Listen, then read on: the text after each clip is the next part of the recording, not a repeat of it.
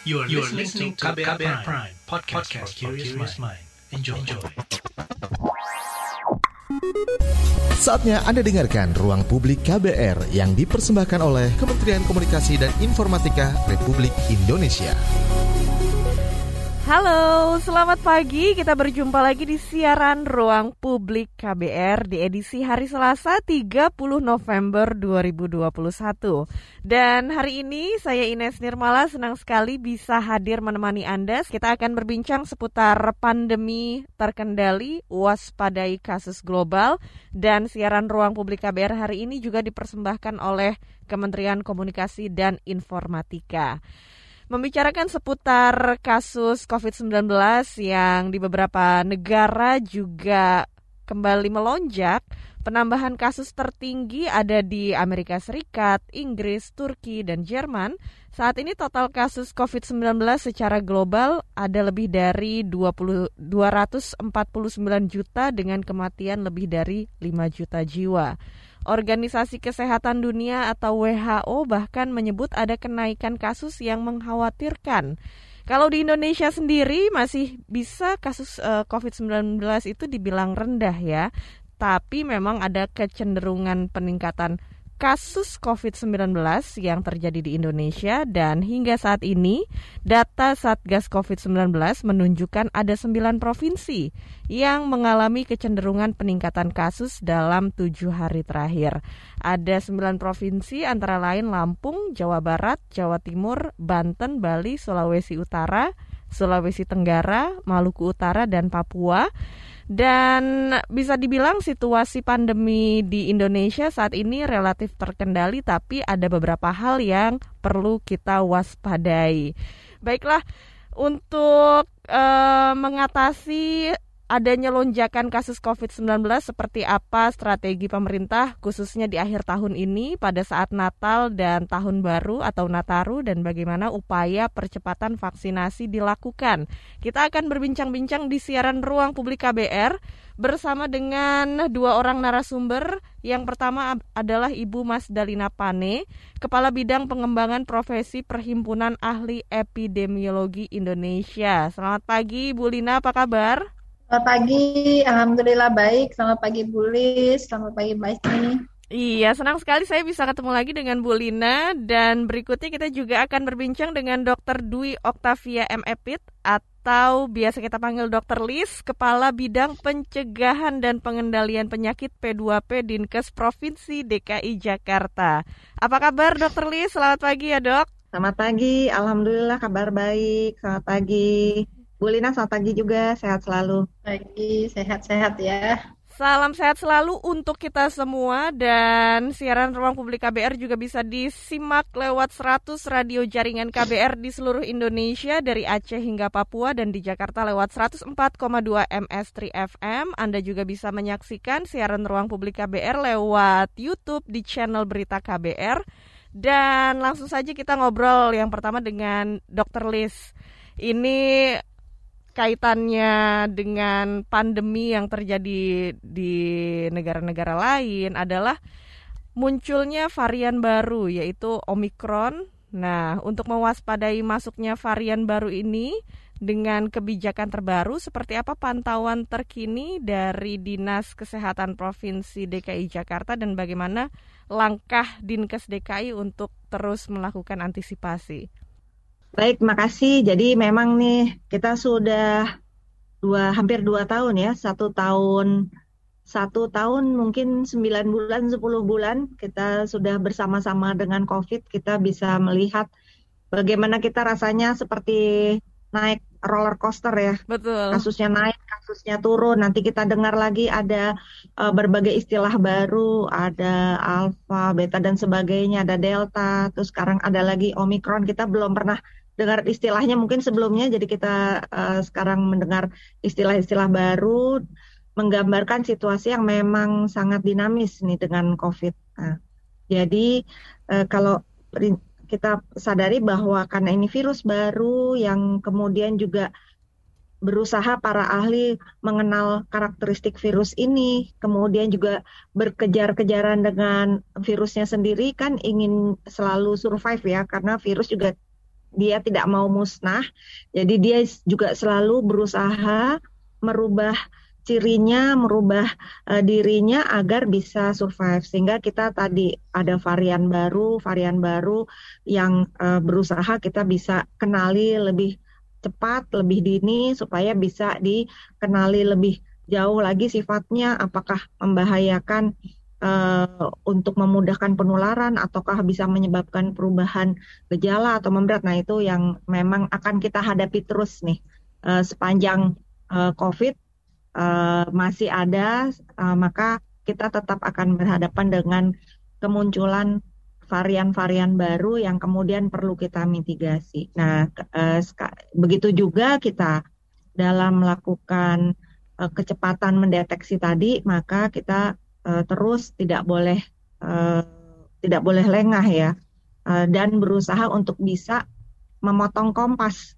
Tadi kecepatan virusnya, kemungkinan penularan virusnya harus kita potong kompas, hmm. harus kita langkahi lebih dulu, termasuk misalnya uh, menjaga agar jangan uh, sampai virus uh, mudah masuk ke uh, misalnya ke negara kita atau ke Jakarta uh, sehingga kita perlu tadi perlu uh, pengetatan pintu masuk negara seperti yang akan dilaku, yang dilakukan uh, pemerintah. Kemudian kita juga mempercepat atau um, tetap mempertahankan kemampuan kita untuk mendeteksi kasus, uh, kemudian juga melakukan uh, peningkatan awareness selalu kepada publik bahwa COVID-nya masih ada sehingga tetap harus menjaga protokol kesehatan dan memeriksakan diri kalau sakit gitu karena tetap ada kemungkinan sakit. Nah, itu yang gambaran harus terus akan kita jalani nih ke depan seperti itu, Mbak. Iya, potong kompas tadi sebagai antisipasi yang dilakukan oleh Dinkes DKI Jakarta juga ya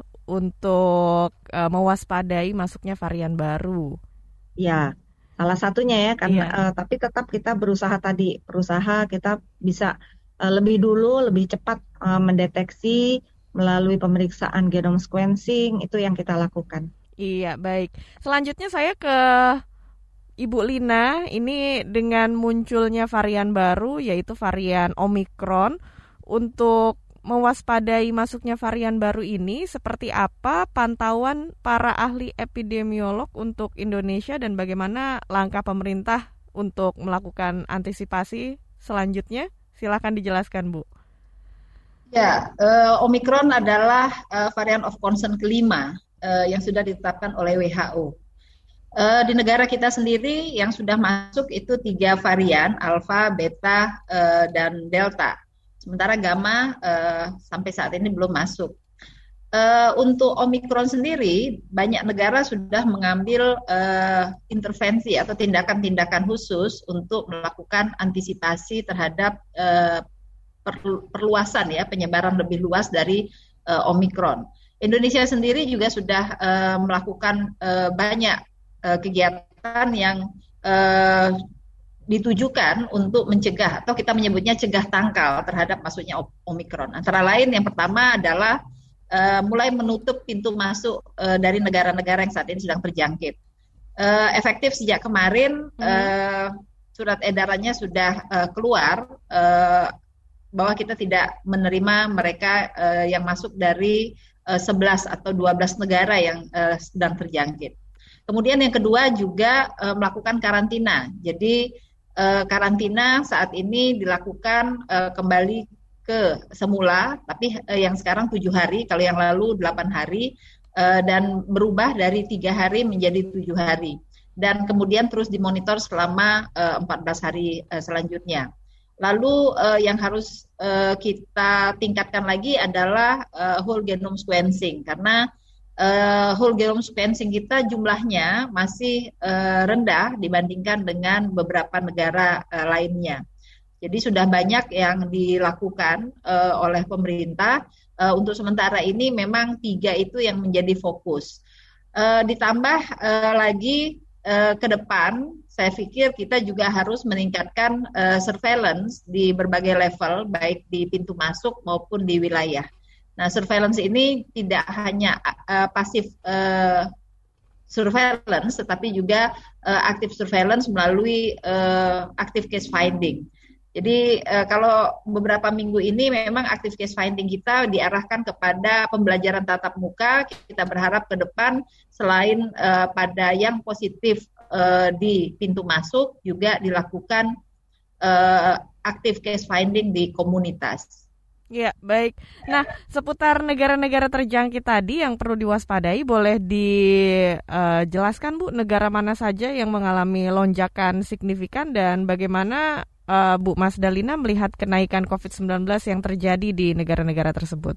Uh, kalau kita lihat ada dua yang uh, menjadi concern kita. Pertama, kenaikan kasus yang cukup signifikan di sebagian besar Eropa, Amerika, dan Rusia. Uh, tetapi ini bukan atau belum uh, firm disebabkan oleh Omikron. Uh, lebih banyak memang disebabkan oleh Delta. Di dalam 2-3 minggu terakhir memang terjadi kenaikan yang sangat signifikan sampai 6-7 persen mendominasi atau berkontribusi terhadap kenaikan kasus di dunia. Uh, tetapi kalau Omikron sendiri itu baru ada di sebagian besar uh, sebagian besar negara yang uh, terjangkit Omikron itu masih di Eropa di Afrika. Memang awal mulanya dari Botswana di wilayah Afrika Selatan kemudian menyebar, tetapi saat ini juga sudah menyebar ke banyak negara, tapi jumlahnya masih belum cukup signifikan. Kemungkinan ini disebabkan karena eh, masing-masing uh, negara sudah melakukan antisipasi terhadap uh, statement WHO uh, terkait dengan uh, Omikron. Uh, untuk Asia sendiri saat ini sudah uh, ada di Hong Kong, tetapi dua kasus pertama di Hong Kong itu menurut kami sudah mampu dikontainment dengan baik. Hanya satu yang masih menjadi pertanyaan kita. Dua kasus itu satu uh, memang import cases, Uh, kemudian yang satunya uh, dikenali sebagai local transmission. Nah ini yang berbahaya yang local transmission. Kalau dia import cases di pintu hmm. masuk bisa dikenali, dikarantina dengan baik, maka uh, mudah-mudahan dia tidak akan menyebar dengan cepat. Tetapi kalau kasusnya itu didapat dari transmisi komunitas hmm. dengan kriteria bahwa tidak ada histori perjalanan luar negeri pada kasus tersebut, maka e, harus dicari siapa yang e, kemungkinan menyebarkan kepada yang bersangkutan e, agar e, juga melakukan e, isolasi dan karantina. Ya, baik. Nah, sekarang saya kembali lagi ke Dr. Lies dari Dinkes Provinsi DKI Jakarta. Ini uh, seputar adanya varian baru dan mungkin juga ada local cases nanti seperti yang diceritakan oleh Ibu Mas Dalina. Ini uh, apa langkah yang dilakukan oleh Dinkes DKI Jakarta? Baik, maka jadi untuk uh, tentu yang pertama adalah peran pemerintah untuk tetap mempertahankan kapasitas 3T, uh, eh, Mbak Ines, dan yeah. kemudian juga dan ditambah vaksinasi ya karena hmm. rumus untuk pengendalian COVID ini 3T, 5M plus vaksinasi. 3T hmm. itu ranahnya pemerintah, testing, tracing, treatment. Lebih banyak maksudnya fokus pemerintah bergerak harus bergerak di sana. 5M itu ya apa protokol kesehatan yang diterapkan oleh semua masyarakat ya menjaga jarak, uh, pakai masker, cuci tangan. Saya lagi sendiri ya di ruangan, yeah. jadi nggak pakai masker nih. Yeah. Kemudian uh, apa namanya mencegah kerumunan, terus tidak makan bersama gitu. Itu bagian-bagian yang uh, di, di harus dilaksanakan mulai dari setiap individu sebagai anggota masyarakat, termasuk pada saat mereka berada di dalam komunitas atau di dalam uh, tempat aktivitasnya apakah kantor atau sekolah itu harus dilaksanakan pada level individu. Kemudian vaksinasi, vaksinasi ya tentu tadi uh, kerjasama nih pemerintah menyediakan vaksin, menyediakan sarana pelayanan vaksinasinya, petugasnya, uh, tetapi masyarakatnya juga harus melakukan vaksinasi. Jadi datang ke tempat vaksinasi dan uh, divaksin itu bagian dari uh, tugas kita sama-sama. Nah. Iya 3T yang harus uh, akan sebagaimana kita sudah jalankan uh, konsisten selama ini sampai dengan saat ini dan tentu akan kita tetap jaga adalah tadi uh, testing karena penting sekali kita untuk bisa melakukan uh, deteksi dini segera. Siapa sih yang perlu dites saat tentu saja setiap orang yang mempunyai gejala keluhan kesehatan yang menyerupai COVID atau yang bisa mengarah seperti gambaran COVID ya, mulai dari ada uh, keluhan infeksi seperti infeksi saluran napas akut, uh, batuk atau uh, flu. Ya apalagi yeah. kalau ada keluhan kehilangan kemampuan men, apa mencium bau gitu ya. Ada kemudian ada mungkin ada demam. Uh, walaupun kita tahu nih covid nih seribu wajah juga ternyata gitu ya. Awalnya kita rasa mudah tapi ternyata kita bisa melihat variasi gejala yang cukup banyak. Jadi perlu waspada. Baik, kita beri kesempatan bagi penelpon dari Duren Sawit. Ini ada pendengar kita, Jimmy. Halo, selamat pagi, Jimmy. Selamat pagi. Iya, Jimmy, apa yang mau ditanyakan atau disampaikan uh, kepada narasumber? Ini Bu, sebenarnya saya mau nanya parameter kalau vaksin itu efektif tuh sekitar udah berapa persen ya untuk di Indonesia ini Bu? Gitu. Parameter vaksin sudah efektif gitu ya Pak ya? Nah, sudah efektif belum sih vaksin parameternya berapa persen jadi untuk mencapai angka efektif itu gitu. Oke, baik.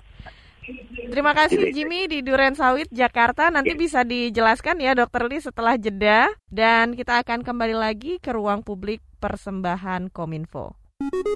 Masih Anda dengarkan Ruang Publik KBR yang dipersembahkan oleh Kementerian Komunikasi dan Informatika Republik Indonesia.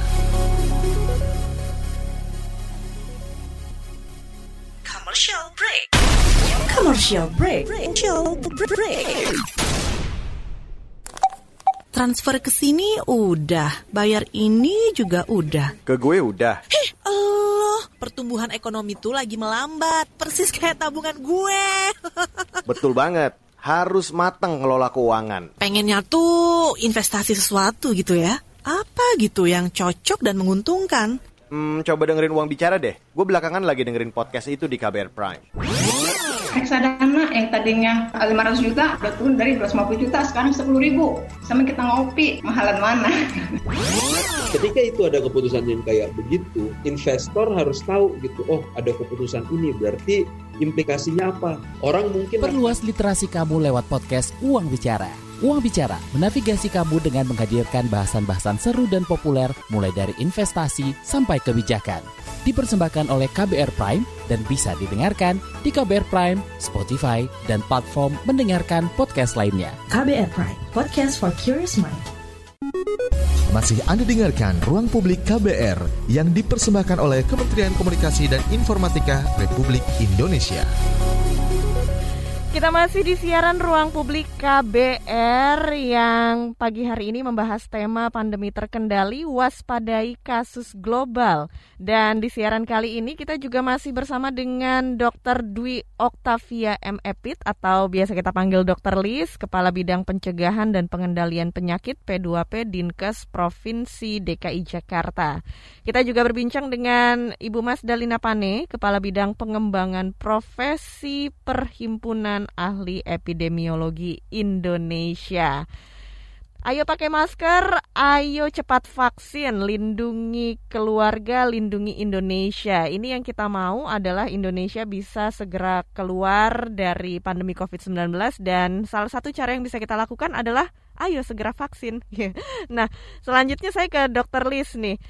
Uh, tadi juga sudah ada pertanyaan dari pendengar kita seputar vaksin COVID-19, apakah efektif, parameternya bagaimana? Mungkin bisa dikaitkan juga ya dokter, karena beberapa negara yang tingkat vaksinasinya sudah tinggi, tapi masih mengalami lonjakan kasus positif COVID-19. Bisa dijelaskan dokter Lis? Baik, makasih. Jadi uh, tadi sedikit nyambung yang di awal ya, iya. uh, ada uh, tugas atau peran pemerintah utama dalam melakukan 3T maka testing terus kita kedepankan. Kemudian tracing berarti setiap kasus yang ada perlu kita uh, kenali kontak eratnya, kemudian dilakukan uh, juga testing dua kali agar kita memastikan mereka tidak uh, tidak tertular atau tidak meneruskan uh, infeksi kepada masyarakat yang lebih luas atau temannya atau keluarganya sehingga kita bisa putus tadi. Dan kemudian tentu saja treatment termasuk isolasi. Orang yang sedang dalam status COVID tentu perlu isolasi karena kalau tidak dia berisiko menularkan ke orang lain. Dan itu yang terus kita akan jaga. Alhamdulillah di Jakarta kita punya 129 jejaring laboratorium PCR yang siap untuk memberikan layanan ini sehingga kita tiap hari bisa melakukan uh, pemeriksaan uh, cukup banyak ya. Uh, Iya. saat di dalam satu minggu kita bisa 10 kali minimal stan- uh, dari standar WHO yang diharapkan. Nah, kemudian bagaimana tadi nyambung dengan pertanyaannya Pak Jimmy dari Duren Sawit. Terima kasih pertanyaannya nih berapa efektif vaksin di uh, yang sudah dilakukan di Indonesia kalau kita lihat dari data Kementerian Kesehatan maka cakupan vaksinasi dosis pertama eh, Indonesia itu sebanyak 139 juta atau sekitar 66,8 persen dari eh, target vaksinasi 208 eh, juta eh, orang di Indonesia. Untuk cakupan vaksinasi dosis 2 maka sudah mencapai 95 juta orang atau 45 persen. Nah, kalau kita pahami maka kapan uh, vaksin bisa bekerja menimbulkan antibodi yang uh, efektif diharapkan efektif dalam mencegah penularan atau mencegah sakit berat dan menyebabkan perawatan atau sampai meninggal itu perlu waktu yaitu uh, kurang lebih dua minggu sampai satu bulan setelah vaksinasi kedua jadi vaksinasi lengkap. Sehingga penting sekali kalau kita memang tidak menunda vaksin dan melengkapi vaksinasi dosis keduanya uh, tepat waktu. Jadi jangan sampai tidak melakukan vaksinasi dosis kedua karena ngerasa ah saya udah disuntik satu kali ya. Karena uh, vaksin yang kita pakai selama ini di Indonesia kan semua uh, membutuhkan uh, dua kali suntik gitu. Jadi maka pada saat sudah terjadwal untuk vaksinasi keduanya maka lakukan vaksinasi sesuai waktu yang diharapkan. Jangan sampai nggak vaksin. Nah itu yang diperlukan. Mengingat uh, kita masih di Indonesia uh, vaksinasi dosis kedua baru di 45 persen ini nggak bisa dipercepat juga ya karena kan setiap orang timing vaksinasi dosis keduanya kan beda-beda ya karena vaksinasi pertamanya beda-beda maka tentu uh, tadi masih cukup panjang juga nih perjalanan agar vaksinasi dosis keduanya bisa mencapai uh, cakupan yang tinggi dan kemudian uh, itu merata di seluruh Indonesia. Uh, jadi penting sekali kita uh, menjaga cakupan yang tinggi. Uh, berapa banyak uh, perlu dicapai cakupannya? Uh, mungkin sebagian dulu sebelumnya 75 persen, 80 persen gitu ya untuk mengharapkan vaksin efektif. Tapi kita harus ingat uh, COVID ini bisa menyerang semua umur, mulai dari bayi sampai usia lansia ya. Padahal yang bisa divaksin saat ini uh, kita masih di usia 12 tahun ke atas. Anak-anak uh, walaupun dari BPOM sudah mengeluarkan uh, persetujuan atau uh, memberikan uh, apa namanya uh, persetujuan untuk penggunaan vaksin pada kelompok anak yang lebih muda 6 sampai 11 tetapi uh, saat ini pemerintah pusat masih menyiapkan logistik dan kemudian juga uh, apa namanya uh, mekanisme teknisnya lebih lanjut.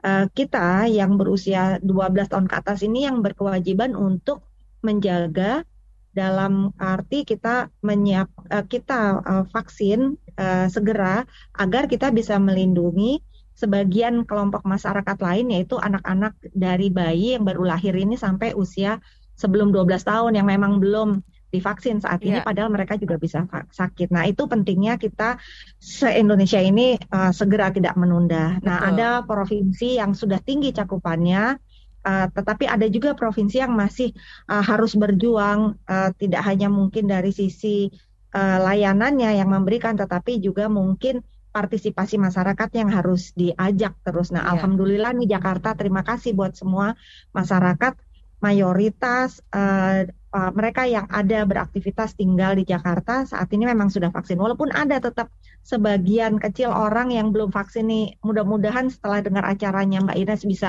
tergerak untuk vaksin ya. Jangan ragu-ragu lagi Betul. kalau masih ada yang merasa aduh saya punya ini, saya punya itu gitu ya. Saya punya eh, apa-apa komorbid itu eh, nggak apa-apa datang saja. Eh, mayoritas semua orang eh, seharusnya layak untuk vaksin. Baik. Uh, selama masih bisa aktivitas, bisa Iya. datang ke tempat vaksinasi sih harusnya eh, apa namanya kemungkinan sangat-sangat besar dia layak vaksin. Betul. Mbak. Baik, Dokter Lis dan Bu Lina, ini sekarang juga sudah ada pendengar kita yang bergabung, yaitu Ayu dari Buaran. Kalau gitu kita langsung saja angkat teleponnya. Halo, selamat pagi Ayu. Halo, selamat pagi. Iya, Ayu apa yang mau disampaikan atau ditanyakan kepada narasumber kita? Oke, eh, kan sekarang-sekarang ini lagi ramai banget nih ngebahas uh, varian baru yang Omikron dari Afrika itu. Nah, aku nih mintanya untuk simptomnya tuh Omikron ini seperti apa? Apakah sama dengan yang sebelum-sebelumnya atau ada yang membedakan? Terima kasih. Oke, terima kasih Ayu di Buaran Jakarta yang sudah bergabung di ruang publik KBR. Bisa dijelaskan oleh Bu Lina? Baik, Uh, sampai saat ini sebenarnya WHO dan negara-negara yang sedang terjangkit terus melakukan investigasi terhadap uh, perkembangan Omikron. Untuk penularan sendiri memang uh, belum jelas apakah memang Omikron lebih lebih menular dibanding dengan varian sebelumnya. Mungkin 2-3 minggu ke depan kita akan sudah bisa mendapatkan hasilnya. Karena kalau kita lihat cukup banyak juga negara yang punya omikron tapi kemudian uh, kasusnya tidak me meluas dengan cepat. Memang yang di uh, Botswana kemarin uh, terjadi peningkatan positivity rate uh, sangat tinggi dari satu persen menjadi 30 persen dalam waktu uh, hanya satu dua hari saja. Untuk tingkat keparahan penyakitnya sendiri uh, memang belum jelas apakah infeksi omikron menyebabkan penyakit yang lebih parah dibandingkan infeksi dengan varian lain, uh, termasuk delta. Uh, sejauh ini yang uh, lebih parah itu memang uh, pada beta ya B135.1 yang uh, B135.1 varian raja yang dari dari uh, Afrika yang dari uh, Afrika Selatan Afrika juga ya. Nah, uh, tetapi uh, data awal, data awal nih menunjukkan bahwa ada peningkatan tingkat rawat inap di Afrika Selatan dalam uh, dua minggu terakhir. Tapi ini mungkin juga disebabkan oleh peningkatan jumlah uh, keseluruhan orang yang terinfeksi. Jadi karena jumlah yang terinfeksinya banyak, maka yang dirawat inap juga kalau sekitar 5 sampai 15 persen uh, mereka mengalami uh, kondisi sedang, maka biasanya juga akan uh, memenuhi rumah sakit. Uh, tapi sejauh ini uh, semua menyatakan bahwa uh, menimbulkan gejala yang lebih ringan dibanding yang lain, tetapi uh, permasalahannya adalah yang terkena di awal-awal ini adalah mereka-mereka yang berusia lebih muda dan uh, tidak memiliki komorbid. Nah, yang kita khawatirkan kalau kemudian dia meluas, kemudian uh, mengenai mereka-mereka yang lebih uh, senior, yang lebih tua, dan kemudian yang memiliki komorbid, uh, tentu bagi mereka uh, dampaknya menjadi uh, lebih uh, berat. Nah, yang kita khawatirkan lagi adalah uh, kalau ternyata uh, ada bukti peningkatan risiko infeksi ulang. Jadi orang-orang yang sudah pernah COVID kemudian terinfeksi kembali sekalipun mereka sudah divaksinasi. Nah, menjawab yang tadi sebenarnya untuk vaksinasi itu oh, vaksinnya sendiri jika uh, sudah uh, memiliki efikasi di atas 50% biasanya WHO eh, approve terhadap vaksinnya dan untuk herd immunity uh, eh, WHO awalnya menetapkan 70%, tapi uh, sebenarnya kalau untuk penyakit yang bisa reinfeksi, bisa infeksi ulang, maka biasanya di 85%, seperti difteri untuk herd immunity-nya di 85%. Tapi sejauh ini Omikron uh, dikenali menyebabkan uh, penyakit atau gejala yang lebih ringan dibanding varian sebelumnya. Iya, baik Bu Lina, Penjelasannya luar biasa sekali dan kita juga akan lanjutkan perbincangan di ruang publik KBR seputar pandemi terkendali waspadai kasus global. Kita akan kembali lagi setelah jeda yang berikut ini. Masih Anda dengarkan Ruang Publik KBR yang dipersembahkan oleh Kementerian Komunikasi dan Informatika Republik Indonesia. Kita kembali lagi ke siaran Ruang Publik KBR. Pagi hari ini siaran Ruang Publik KBR dipersembahkan oleh Kementerian Komunikasi dan Informatika dan membahas materi seputar pandemi terkendali, waspadai kasus global. Dan untuk Anda yang ingin mendapatkan informasi terupdate dan valid seputar kesehatan serta COVID-19, Anda bisa follow Instagram dan TikTok at mulai dari kamu underscore ID. Baiklah, untuk Anda yang ingin bergabung di Ruang Publik KBR juga silahkan menghubungi telepon bebas pulsa di 0800 245 7893. Kita masih bersama dengan Ibu Mas Dalina Pane, Kepala Bidang Pengembangan Profesi Perhimpunan Ahli Epidemiologi Indonesia dan Dr. Dwi Oktavia M. Epit, Kepala Bidang Pencegahan dan Pengendalian Penyakit Dinkes Provinsi DKI Jakarta.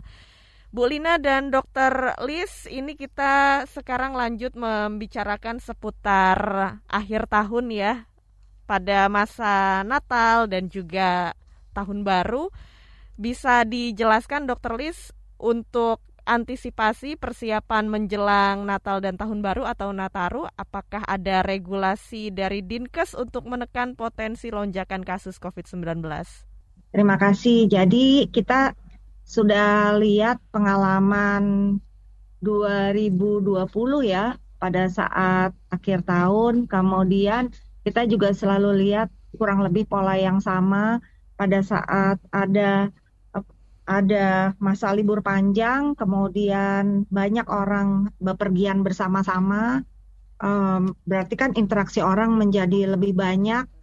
Mereka kemudian merasa karena pergi bersama-samanya tuh oh, mungkin grup keluarga gitu ya, kemudian grup teman, merasa nyaman satu sama lain tanpa sadar melonggarkan disiplin protokol kesehatannya, kemudian aktivitas-aktivitas lainnya longgar. Nah akhirnya setiap selesai masa libur panjang, kemudian kita akan melihat peningkatan kasus. Nah, eh, kita melihat tadi situasi hampir dua tahun ini yang kurang lebih mempunyai pola yang sama. Jadi bagaimana kita jangan sampai kemudian mengalami hal yang sama lagi dong, gitu ya. Yeah. Pada saat ke depan nih ada potensi libur panjang, bukannya kita nggak kepingin libur ya, karena kita semua juga apa namanya ingin sebenarnya dan butuh sebenarnya juga vacation atau libur itu, tetapi kita harus mengatur supaya uh, masa liburan ini tidak membuka peluang untuk menjadi kesempatan uh, transmisi tinggi lagi gitu. Nah itu uh, sehingga diatur oleh uh, pemerintah agar uh, pada masa libur bersama ini pun relatif ruang gerak orang bisa kita uh, atur ya kita atur sehingga ada kapasitas ruangan yang disesuaikan, ada apa namanya himbauan untuk tidak melakukan perjalanan dan sebagainya itu dalam rangka tadi uh, kita paham semua orang ingin menghabiskan waktu bersama dengan keluarganya, ingin datang atau ingin um, melakukan aktivitas liburan juga, tetapi harus diatur, jangan sampai aktivitas liburan itu meningkatkan risiko. Jadi uh, pada periode waktu uh, pada periode akhir tahun ini tadi ada uh, relatif pengaturan uh, pembatasan agar kita bisa sama-sama uh, tetap menjaga protokol kesehatan secara Eh, kegiatannya diatur, dikelola, tempat-tempat penyelenggara hiburan juga diatur agar tidak terjadi kerumunan, agar uh, jaga jarak itu tetap bisa dijaga, uh, agar minimal setiap orang itu bisa tidak memenuhi satu tempat dalam satu waktu yang bersamaan. Intinya tadi yeah. gitu. Jadi kita berusaha uh, memberikan kita berusaha mentoleransi keinginan untuk keluarga-keluarga bertemu, sanak saudara, tapi kita juga harus punya ambang untuk bisa uh, tetap menjaga situasi. Jangan sampai nanti liburannya selesai, kasusnya naik, terus tahu-tahu kita uh, menghadapi situasi COVID yang lebih berat. Jangan sampai yeah. pengalaman di Juli itu terulang ya itu sangat mengerikan soalnya kalau kita ingat Betul, bulan Bu. Juli lalu itu. Dan ya. rencananya juga akan diberlakukan PPKM level 3 di akhir tahun nanti ya, Bu? Ya, betul sekali. Jadi nanti uh, mulai 24 Desember ya, yeah. kita akan masuk PPKM.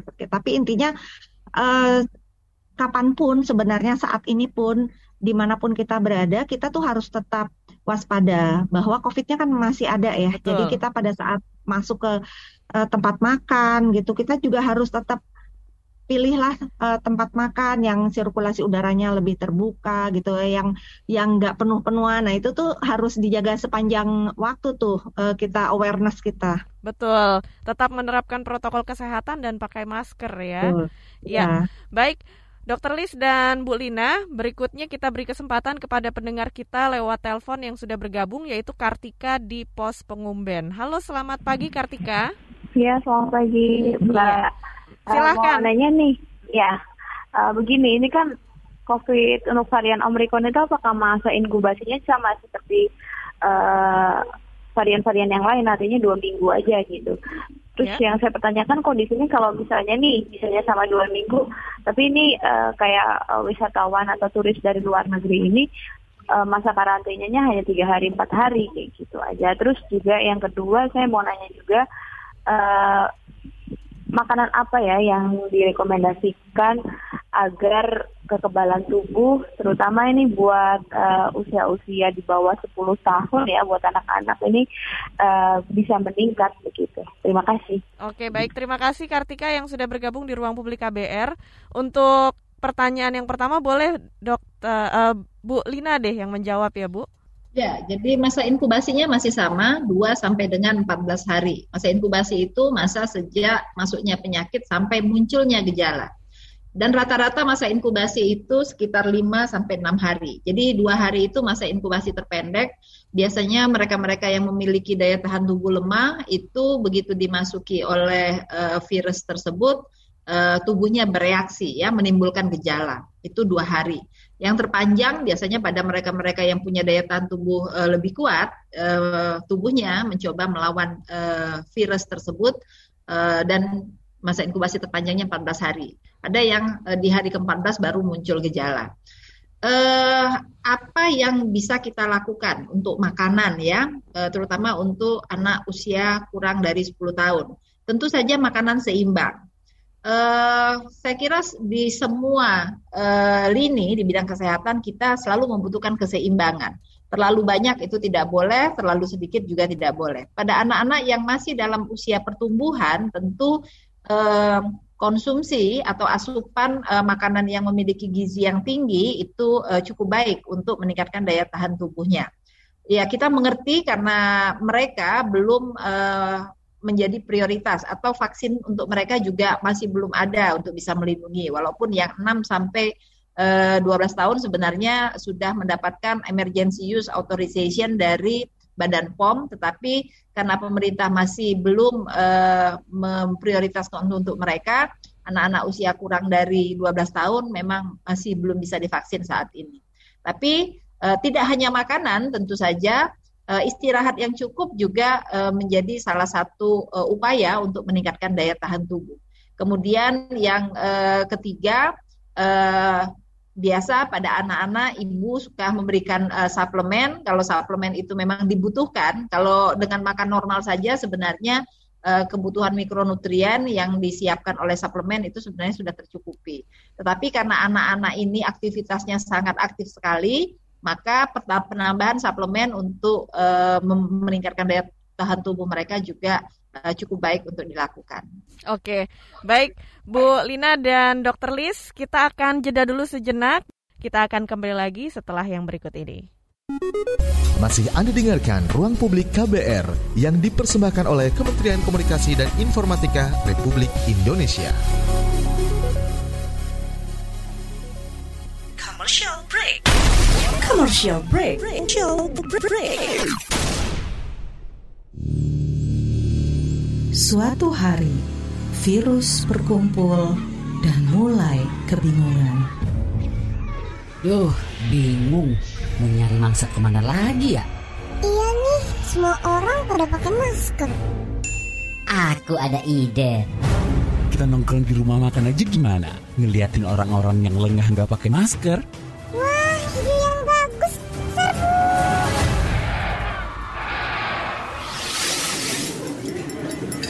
Hati-hati makan bersama saat pandemi.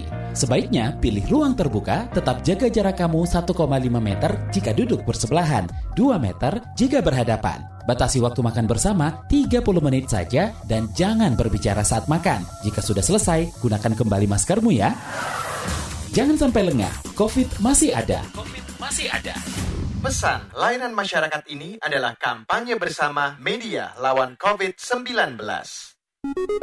Masih Anda dengarkan Ruang Publik KBR yang dipersembahkan oleh Kementerian Komunikasi dan Informatika Republik Indonesia.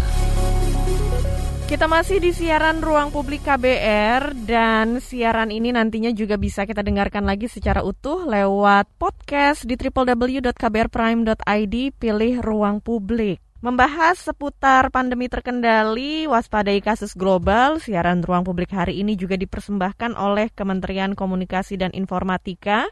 Masih bersama dengan kita yaitu Dr. Dwi Oktavia M. Epit, Kepala Bidang Pencegahan dan Pengendalian Penyakit P2P Dinkes Provinsi DKI Jakarta. Dan juga Ibu Mas Dalina Pane, Kepala Bidang Pengembangan Profesi Perhimpunan Ahli Epidemiologi Indonesia. Baik, Uh, sekarang saya mau membacakan beberapa komentar dan pertanyaan dari pendengar kita yang bergabung lewat YouTube ya, Bu Lina dan Dr. Lis. Yang pertama ada uh, Pak Eko di Mojokerto. Katanya capek ya, vaksin belum selesai kok muncul varian baru, katanya gitu. Kemudian juga ada pertanyaan dari uh, Dani Setiawan. Efikasi vaksin menurun dalam enam bulan, kasus global juga meningkat. Perlukah booster dipercepat? Kemudian ada pertanyaan dari Eka Lestari. Untuk uh, libur panjang seperti Nataru dan Lebaran, pasti kasus naik walaupun ada PPKM dan semacamnya. Apa persiapan yang dilakukan pemerintah dan apa yang harus dilakukan masyarakat? Wah, ini Bu Lina mungkin juga bisa menjelaskan ya saran kepada masyarakat supaya tidak ada terjadi lonjakan kasus COVID-19 pada saat libur akhir tahun, Natal dan Tahun Baru? Ya, yang di, diantisipasi pada uh, Nataru uh, itu sebenarnya uh, kerumunan yang terjadi pada uh, pesta tahun baru biasanya ya yeah. uh, menjelang uh, apa pergantian tahun banyak cukup banyak uh, pesta atau uh, kerumunan yang uh, terjadi. Eh, terkait dengan mobilitas sendiri sebenarnya uh, mobilitas itu tidak head to head langsung uh, bisa dikaitkan dengan peningkatan atau penurunan kasus. Peningkatan atau penurunan kasus itu uh, yang menyebabkannya banyak. Salah satunya kapasitas testing. Kalau testing kita bagus, kita mampu mendeteksi lebih banyak kasus positif, maka biasanya kasusnya juga bisa naik. Uh, jadi yang uh, berpotensi besar untuk terjadinya peningkatan kasus adalah kerumunan-kerumunan yang terjadi pada uh, akhir tahun ya, pada uh, pergantian tahun. Nah terkait dengan efikasi vaksin, memang uh, studinya sih belum uh, firm ya, belum selesai dari uh, berbagai jenis vaksin, tentu berbeda-beda. Uh, apakah benar uh, setelah enam uh, bulan uh, efikasinya menurun? Jadi memang uh, ada beberapa yang sudah melakukan studi kecil-kecilan uh, efikasi uh, vaksinnya itu setelah enam bulan uh, jumlah antibodinya uh, berkurang. Uh, tetapi uh, masalah efikasi dan uh, antibodi yang uh, dihasilkan oleh vaksin ini bukanlah masalah yang sederhana. Bahkan ada juga mereka-mereka yang sudah terinfeksi kemudian uh, antibodinya tidak terbentuk atau yang sudah terdivaksin tapi antibodinya tidak terbentuk. Tapi jumlahnya tidak banyak. Nah, jadi uh, nanti kita tunggu uh, hasil uh, penelitiannya. Uh, kapankah booster itu uh, boleh dilakukan? Sebenarnya uh, booster uh, pada beberapa vaksin itu lazim dilakukan. Karena vaksin itu tidak melindungi kita seumur hidup. Vaksin itu memiliki batasan. Influenza biasanya diberikan satu tahun sekali. Nah, COVID ini kita belum temukan berapa lama dia harus diberikan booster. Booster uh, biasanya diberikan setelah uh, target ya, target uh, imunisasi lengkapnya itu sudah mencapai 70% sesuai yang ditargetkan. Selama itu belum tercapai, maka prioritas pertama pemerintah adalah mencapai cakupan tersebut karena akses mereka harus tidak boleh terhambat dikarenakan booster. Uh, vaksin itu susah kita akses karena kita bukanlah negara produsen. Karena itu, uh, COVAX atau konsorsium internasional terkait dengan vaksin itu membagi uh, vaksin uh, merata ke seluruh negara-negara non produsen ya Nah, karena itu targetnya eh, WHO sebenarnya 40% di akhir tahun.